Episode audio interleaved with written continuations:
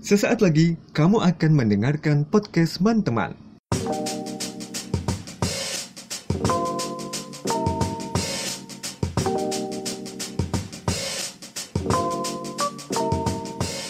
Assalamualaikum warahmatullahi wabarakatuh Selamat datang sobat man-teman Dan masih barengan aku Lukman di podcast man-teman Pernah gak sih kamu magang ataupun internship di beberapa perusahaan? Manfaatnya banyak banget ya Selain kamu mendapatkan berbagai macam relasi Kemudian bisa mempersiapkan jenjang karirmu di masa depan ya Sehabis lulus kuliah Ternyata magang itu juga punya banyak kisah menarik dan bahkan bisa dibilang kisahnya itu nggak bisa dilupain ya. Nah ini persis banget nih sama episode kita kali ini karena kita bakal ngobrol tentang dunia magang, terutama magang di media terbesar di Indonesia, seperti yang dia alami temanku, lebih tepatnya sih kakak tingkatku ya, yang akan bercerita tentang kisahnya magang di sebuah media terbesar di Indonesia yang sudah terkenal gitu ya. Yuk kita langsung ngobrol aja ya, kita sambut. Assalamualaikum, Mbak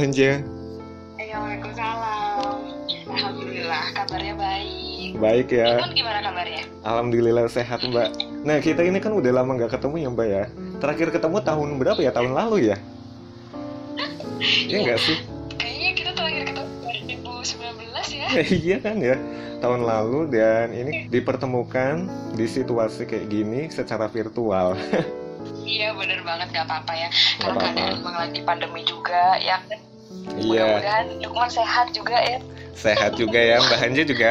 Sekarang lagi sibuk rutinitas apa nih Mbak? Terbaru ini lagi usaha apakah? Boleh dibocorkan? Sekarang sih sibuknya lagi ya biasa ya untuk mengisi waktu luang. Sekarang kan apalagi masa pandemi kayak gini Heeh. itu eh, waktunya kita banyak waktu kita tuh banyak buat rebahan terus juga bingung mau ngapain. Jadi sekarang itu eh aja lagi jualan online. Nah yang dijual macem-macem nih. Ada ada pempek karena eh, Haja dari Sumatera Selatan dari Palembang Oke. jualan pempek kayak Ha-ha. gitu. Udah sih yang yang suka gitu alhamdulillahnya. Nah dari situ tuh eh, pengen lagi pengen lagi terus jualan pengen Haja kemba- kembangin di masa-masa kayak gini juga eh, bahkan lebih banyak eh, peminatnya gitu Eh, jadi pengen jualan terus juga pengen memanage semuanya sendiri sampai Hmm. akhirnya sampai di titik ini Oke Gitu. siap. Nah Mbak, Mbak Hanja ini kan kemarin gitu ya, kisaran tahun berapa ya Mbak? Sekitar awal 2019 atau mungkin akhir 2018 itu kan pernah magang gitu ya Mbak? iya Ah, nah itu 2019 ya iya 2019. Nah itu kan magang. Tepatnya kalau di kampus kita itu kan namanya mata kuliah industri gitu ya, kuliah industri. Bener nggak Mbak? Iya, kalau mungkin itu di tahun-tahunnya Lukman ya ada mata kuliah industri. Nah, kalau di Jogja itu dulu belum ada nih angkatan 2015 ilmu komunikasi belum ada nih mata kuliah itu. Jadi Hmm? eh, belum wajib juga magang-magang kayak gitu. Jadi kita nyari-nyari sendiri gitu. Wah, berarti memang angkatannya Mbak Hanja ini diri ya berdikari, nyari magang, nyari pengalaman gitu ya. Ha-ha. Iya, bener banget. Kok bisa gitu ya? Karena kan dengar kabar Mbak Hanja ini kan magangnya di sebuah perusahaan media terbesar di Indonesia. Kira-kira motivasinya apa Mbak? Awal mulanya nih, gimana gimana? Jadi gini ceritanya waktu itu Haja suka banget nih eh, sama dunia public speaking. Nah, Yes. sampai akhirnya kuliah di komunikasi terus milih Universitas Samadalan gitu ya untuk jadi jembatan Hanja gitu. Terus habis itu eh, sering banget ada kegiatan nih di kampus gitu. Oh. ada kegiatan talk show terus juga kuliah umum gitu. Nah kebetulan waktu itu eh, ada beberapa acara gitu dan waktu itu acaranya diisi oleh Pak Ishadi. Beliau itu Oh, oke. komisaris. Ya komisaris transmedia ya ha, ha Hmm. gitu. Terus eh, akhirnya waktu itu Haja jadi jadi MC-nya Yep. di kesempatan pertama dia jadi MC-nya terus eh, berkenalan dengan beliau beliau eh, minta tukar kontak dan lain-lain terus juga Haja Haja juga bertuk, ber- bertukar kontak gitu dengan beliau Pak Ishadi gitu seneng banget ya nggak nyangka gitu beliau orang besar tapi bener-bener rendah hati gitu Lukman Oke, bener ya. Aku juga masih ingat itu Mbak acaranya tentang apa ya? Aku juga datang pas itu ngeliat Mbak Hanjang MC kan. Oh berarti memang awalnya dari situ ya Mbak ya? ya nggak sih Iya dari situ. Oh. Waktu itu ada di kampus 2 Lukman ada di, di kampus 2 kuliahnya. Hmm, Kuliah gitu. di kampus 2 waktu itu Oh, cuma gitu. beberapa orang. Heeh. Eh, abis itu nih lanjut lagi ya. iya siap Nah, gimana Habis itu ada kuliah umum lagi, terus eh, ini ya beliau lagi dosen dosen kita pasti juga eh, Lukman kenal Bu Jova nih. Bu Iya, Jova itu benar-benar. kayak yang ngedukung, Hanja, ngebantu Hanja juga. Beliau Hmm. memang benar-benar wah banyak sekali lah jasanya gitu iya di perjalanan karir Hanja gitu. Terus waktu itu si Bu Jova ini minta tolong, katanya Hanja bantuin ini dong jadi moderator di acara kuliah umum yang isi Pak Ishadi nih gitu Heeh. wah kaget nih juga gitu ketemu beliau nah untuk kedua kalinya ketemu beliau gitu. ketemu lagi ya nah kalau dari pas pertemuan pertama dengan kedua itu lebih kenal pas pertemuan kedua berarti ya mbak ya iya benar Heeh. Lebih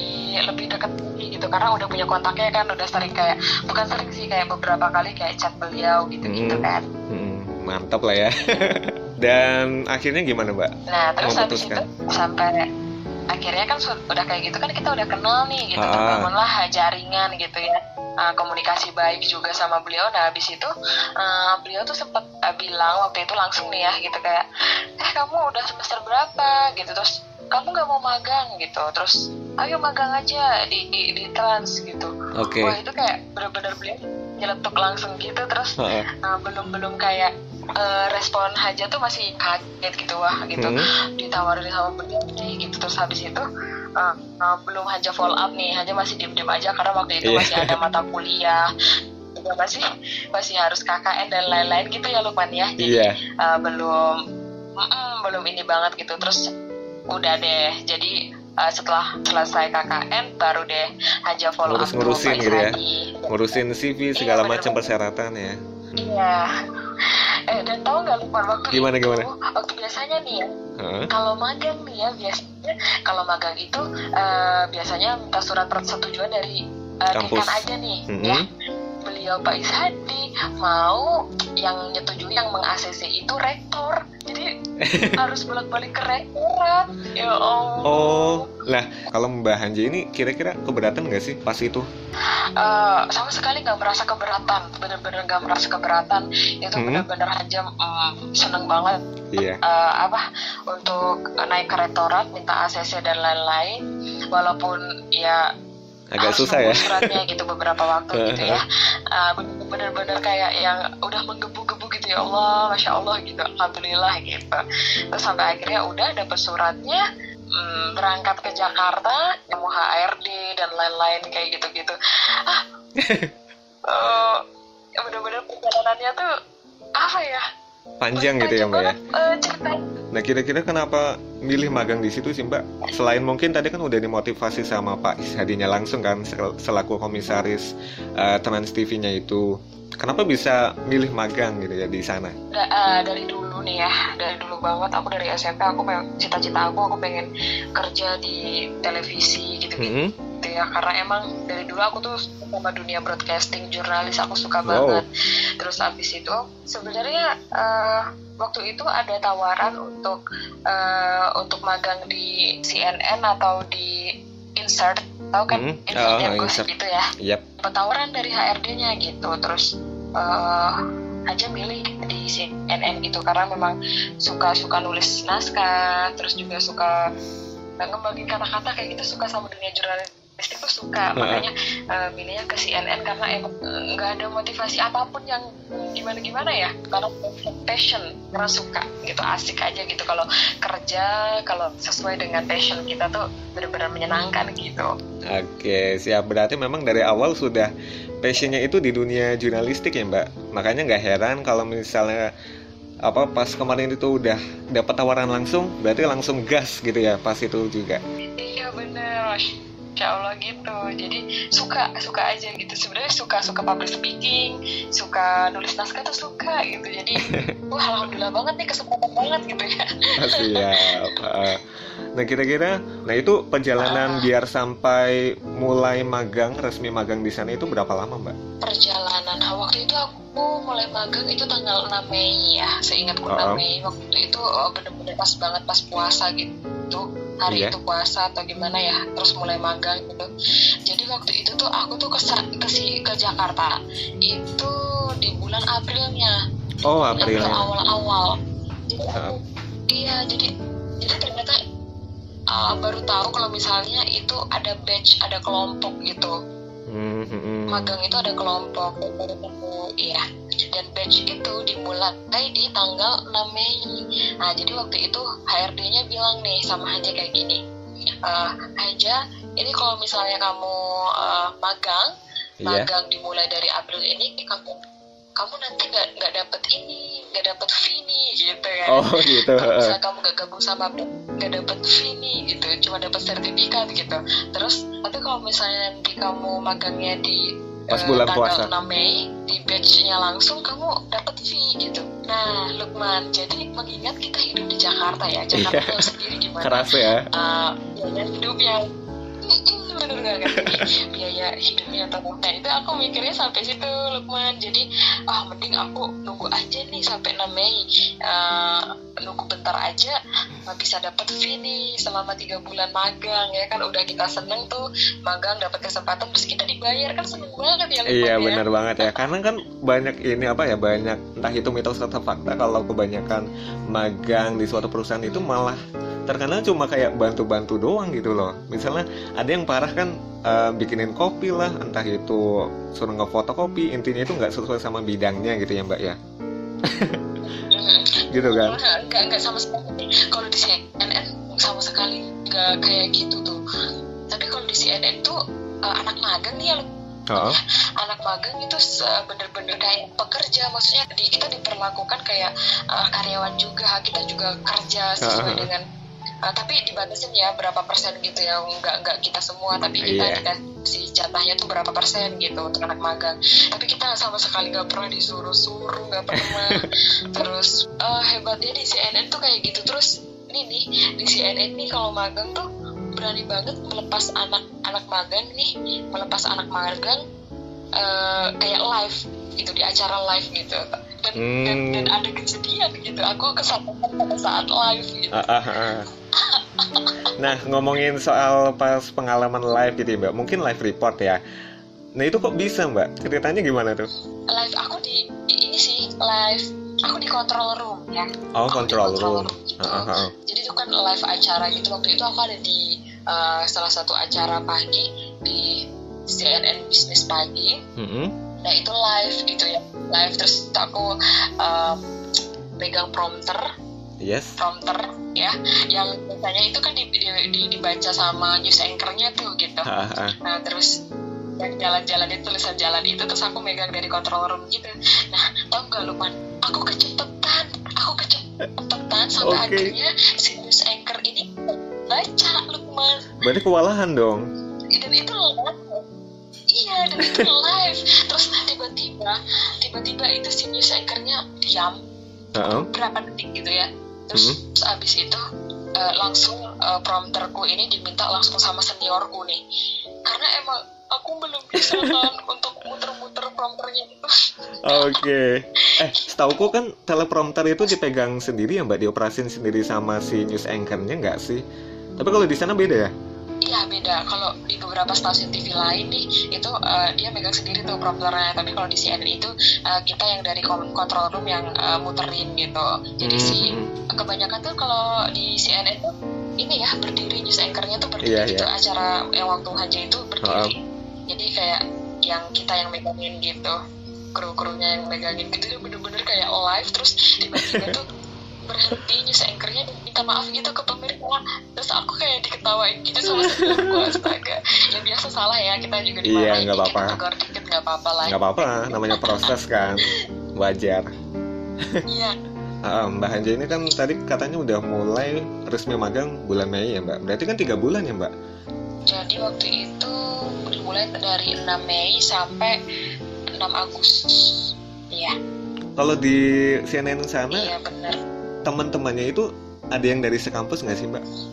kebetulan nggak ada yang sekampus nih Lukman bahkan yang dari Sendiri Jogja ya? tuh cuman Haja sendiri waktu itu iya ah, Waduh. sedih banget ya aduh waktu itu aku kayak sempet ngajakin teman aku sih tapi waktu itu teman aku lagi nggak bisa ikut karena masih ada mata kuliah gitu Mm-mm. jadi belum jadi bener-bener kayak sendirian di, eh, di Jakarta waktu itu itu waktu itu kebanyakan dari Jakarta sih yang magang dan Mm-mm. dari Bandung cuman berapa orang ya lupa cuma berapa orang Mm-mm. terus dari Jogja cuman Hajar Oke.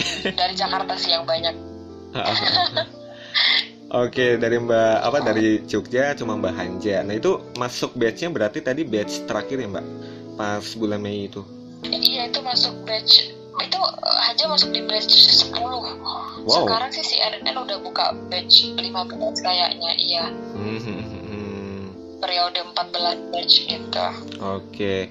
Nah, mungkin kalau untuk sobat manteman ya, Mbak, ada persiapan khusus nggak sih kalau misalnya kita mau magang di CNN? Kalau Mbak Hanja tadi kan benar-benar beruntung banget ya, Mbak, karena pas kuliah umum itu kenalan langsung sama pihak penting di sana. Nah, mungkin kalau untuk aku atau mungkin teman-teman lain gimana sih persiapannya, Mbak? persiapannya mungkin eh, ini bisa cek di karir Transmedia Heeh. di karir Transmedia di Instagram Eh, itu eh, cek-cek dulu ada lowongan magang enggak di CNN atau di Trans TV di Trans 7 semua ada di karir Transmedia terus nanti kalau misalnya teman-teman udah eh, cek tuh ada langsung bisa langsung lari ke webnya langsung. Eh, eh, mungkin kalau misalnya di, CNN bisa langsung di internship CNN kalau di Trans TV nggak tahu ya aku lupa pak. Apa ya? Eh, cek aja di karir Transmedia. Nah abis itu kalau misalnya udah dicek-cek nih teman-teman bisa langsung eh, ikutin eh, arahannya untuk magang itu gimana gimana nanti langsung aja di email email aja gitu gitu nanti Oke. insya Allah kalau misalnya dipanggil gitu Kalau Mbak Hanja sendiri pas kemarin internship bagiannya di apa sih Mbak? Posisi apa? waktu itu aku di produser asisten gitu Hmm. jadi mm, asisten produksi ya hmm. nah itu kita harus harus tahu juga sih kerjaan produser tuh apa gitu ya. Nah, jadi kita kerjanya waktu itu nulis naskah terus juga motong-motong video. Kita milih-milih berita yang mana yang bisa naik atau enggak gitu-gitu ya. Sampai di approve sama si produser gitu. Oke, berarti menarik banget ya Mbak kalau di posisi namanya production assistant gitu kan ya. Nah, mungkin pas selain apa job desk-nya sebagai production assistant nyobain job desk lain nggak sih yang menurut Mbak Hanja itu berkesan banget? Selain pas tadi ya masalah prompter. Ada nggak sih? waktu itu kan baru hari pertama banget nih uh, uh, uh, magang gitu di hari-hari pertama terus aku disuruh buat ngambil iPad untuk news anchor gitu ya Nah, Nah, terus waktu itu uh, news anchornya tuh belum datang datangnya itu lambat gitu kayak hampir-hampir telat mau masukin jam-jam udah live gitu ya hmm. bener-bener aku tuh nungguin sampai ber ber- berdiri di depan pintu gitu nungguin anchornya datang gitu padahal aku bisa loh itu iPadnya aku titipin ya kan Iya. itu ya kan Ah, dari news anchor itu ada yang dikenal nggak sih Mbak? Sampai saat ini kenal banget gitu sama Mbak Hanja. Iya sampai akhirnya kenal banget malah jadi kayak temen gitu. Soalnya kalau misalnya kita habis live nih, habis live on air gitu ya, Hmm. setelah uh, kita live on air itu kita selalu kayak ngobrol, makan bareng, terus juga main game apa ya, main game barengan gitu, terus ngobrol-ngobrol, ngakak bareng kayak gitu. Malah jadi kayak temen gitu mereka tuh. Aduh bener-bener dah. Iya yang tadinya kita cuma ngeliat di TV doang ya Luk ya Terus sekarang beneran kenal ya? buat kita iya beneran kenal kayak punya nomor WhatsAppnya juga aduh Nah. rezeki lah ya Oke, siap ya rezeki anak soleha ya. amin. Oke. Ngomong-ngomong soal tempat Mbak Mbak Hanja magang lagi nih di CNN. Kira-kira kalau misalnya ada gitu ya yang pengen magang di CNN terutama itu memang terpusat di Jakarta aja Mbak atau mungkin bisa di daerah-daerah lain? sebenarnya CNN itu aja ada CNN biru-birunya ada ya Ya, di Jogja juga ada kayak gitu Mm-mm. terus di pokoknya di uh, beberapa daerah tuh ada gitu uh, biru-birunya nah tapi kurang tahu juga itu lah ya, depannya eh, bisa nggak magang di sana? Mungkin bisa kali ya. Tapi datang aja langsung ke kantornya mungkin untuk melobi gitu ya. Uh, bisa nggak magang di sana atau Gimana, sih? Bisa-bisa aja mungkin ya. Iya sih ya, benar ya. iya soalnya tapi emang kalau misalnya mau yang langsung gede itu ya yang di Jakarta gitu. Iya sih benar Mbak, kalau di CNN Jakarta itu kan istilahnya kayak pusatnya gitu ya. Lukman Ha-ha.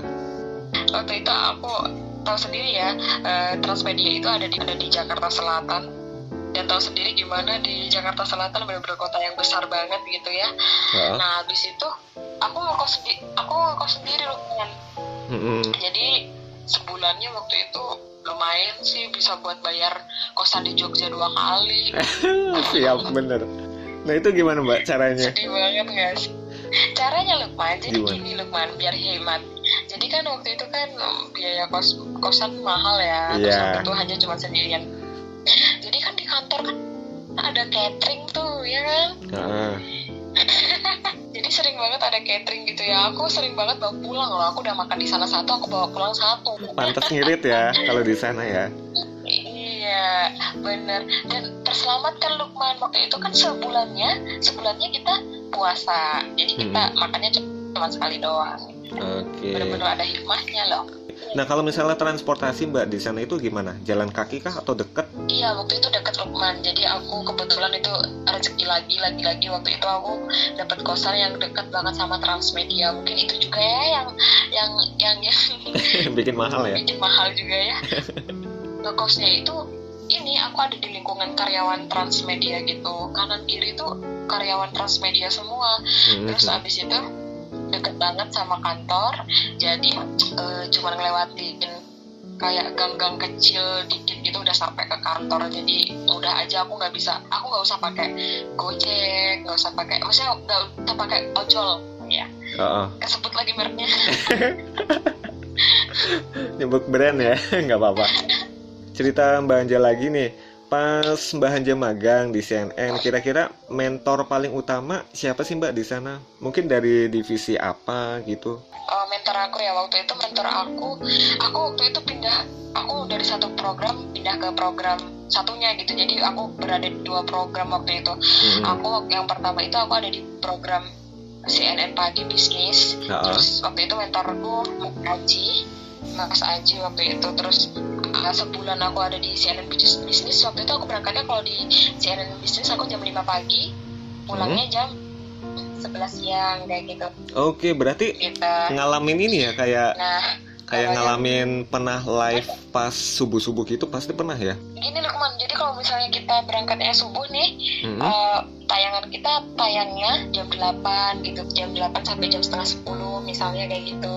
Tay- tayangnya itu pas pagi-pagi bukan pagi buta gitu. Jadi makanya kita berangkatnya pagi pagi buta habis subuh gitu. Terus kita ngerjain materi-materi terus habis itu ya udah naik di jam-jam 9 kayak gitu. Eh, aku keduanya aku disuruh pindah nih Lukman. Disuruh Mhm. pindah ke CNN Today Oh, Nah, CNN Today ini aku pengen tahu nggak berangkatnya jam berapa? Ayo. berapa? Jam 3 ya? Bukan, berangkatnya jam 11 malam. 11 malam berarti otomatis lembur kayak gitu ya? Iya bener, pulangnya jam 8 pagi Lukman. Wah. Mohon maaf nih. Tapi kalau misalnya berangkat, misalnya berangkatnya jam 11 malam, ternyata selesainya jam 8 pagi. Nah, menurut Mbak Hanja itu beban nggak sih? Awal-awal aku ngerasa itu kayak ya Allah gitu, ya Allah banget, ya Allah gini banget gitu. Karena belum terbiasa Lukman. Nah, tapi untungnya waktu itu aku deket sama, aku udah deket beberapa senior. Terus ini aku deket banget sama produserku. Produserku waktu itu kalau misalnya dia berangkat, dia selalu nyamperin aku gitu di kosan ya. Hmm. Beliau, beliau nyamperin aku kosan, terus kita nanti berangkat bareng jam 11 malam gitu. Jadi kayak ada temennya jadi ngerasa nggak berat aja gitu. Jadi kayak kita uh, ngobrol-ngobrol sama produser kita, terus uh, di jalan juga jadinya asik. Jadi enak aja nggak jadi beban gitu. Iya. Oke, syukur ya nggak jadi beban. Kalau dari kampus, mentor yang paling wah banget siapa nih yang bisa mendukung kesuksesan Mbak Hanja sampai akhirnya magang gitu ya di CNN, media terbesar gitu. banyak banget yang terlibat di dalamnya Lukman ya antara lain itu ada Bu Jova Hmm. terus juga ada Pak Mukit ada Ah. Pak Gibran ada semuanya ada Pak Naji iya itu itu benar-benar mereka semua beliau-beliau itu yang luar biasa itu benar-benar kayak mendukung Hanja banget gitu uh, waktu itu uh, Hanja sempat bolak-balik kayak ke Pak Mufid ya buat uh, bimbingan buat kayak Pak ini gimana Pak? Ini gimana? gitu. Kayak butuh arahan terus Bu Jova juga aduh masya Allah dah.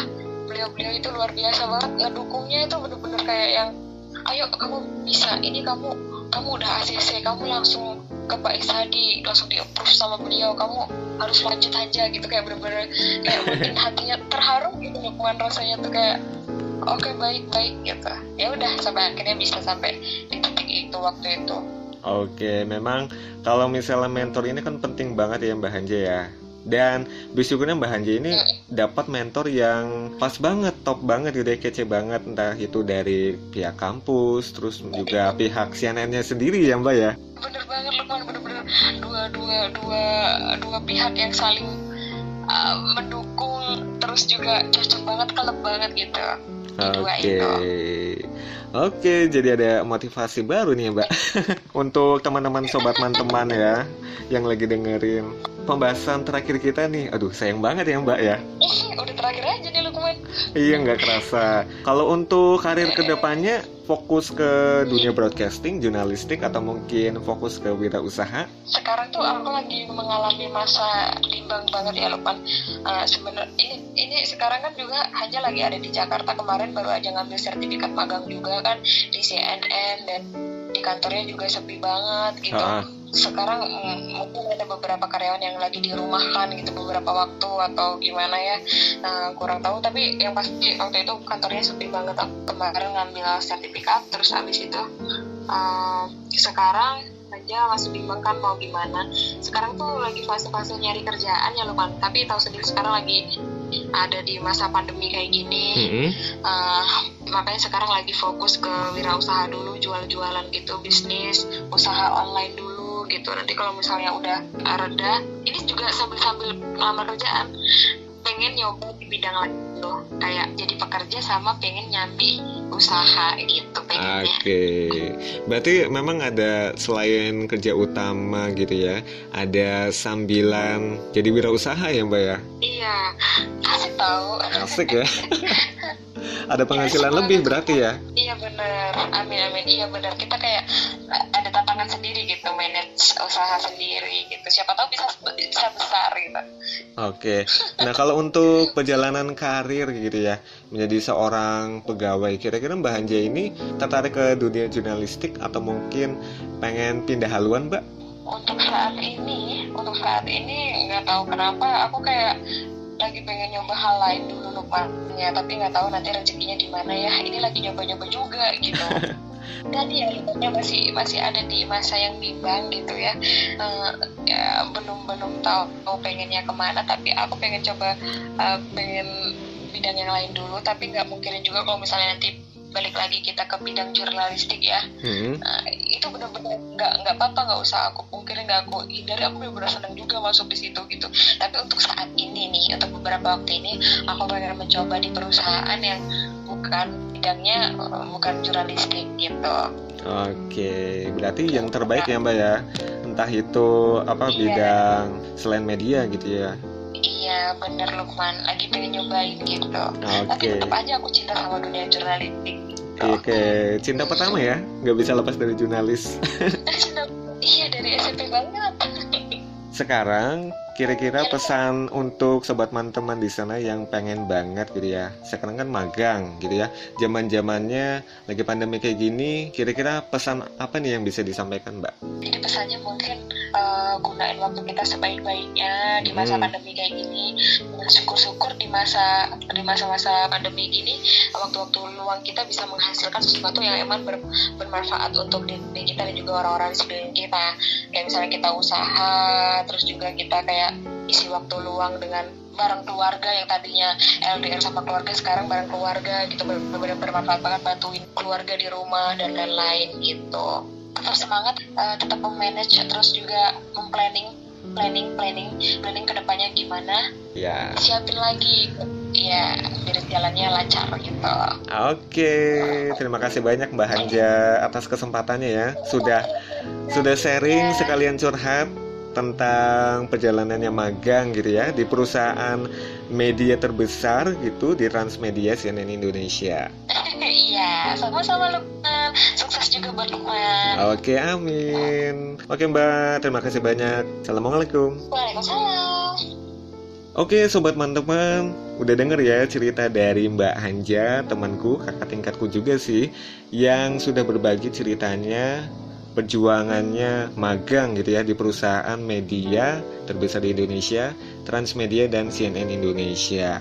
Nah, aku harap nih sobat teman-teman dari cerita kita tadi dapat bermanfaat tentunya bagi kamu, sobat teman-teman yang pengen banget magang gitu ya, magang di perusahaan media atau mungkin perusahaan mana pun untuk membekali kesiapan kamu nantinya di dunia kerja. Oke, makanya untuk sobat teman-teman juga jangan lupa tunggu episode menarik selanjutnya di podcast teman-teman dan jangan lupa juga nih untuk selalu kirim saran maupun kritik di DM Instagram at Hakim Lukman underscore 99 atau mungkin bisa juga kirim pesan di email Lukman Hakim official 99 at gmail.com Oke, akhir kata aku Lukman Hakim mohon pamit. Terima kasih banyak untuk kehadiran kalian sobat teman-teman Wassalamualaikum warahmatullahi wabarakatuh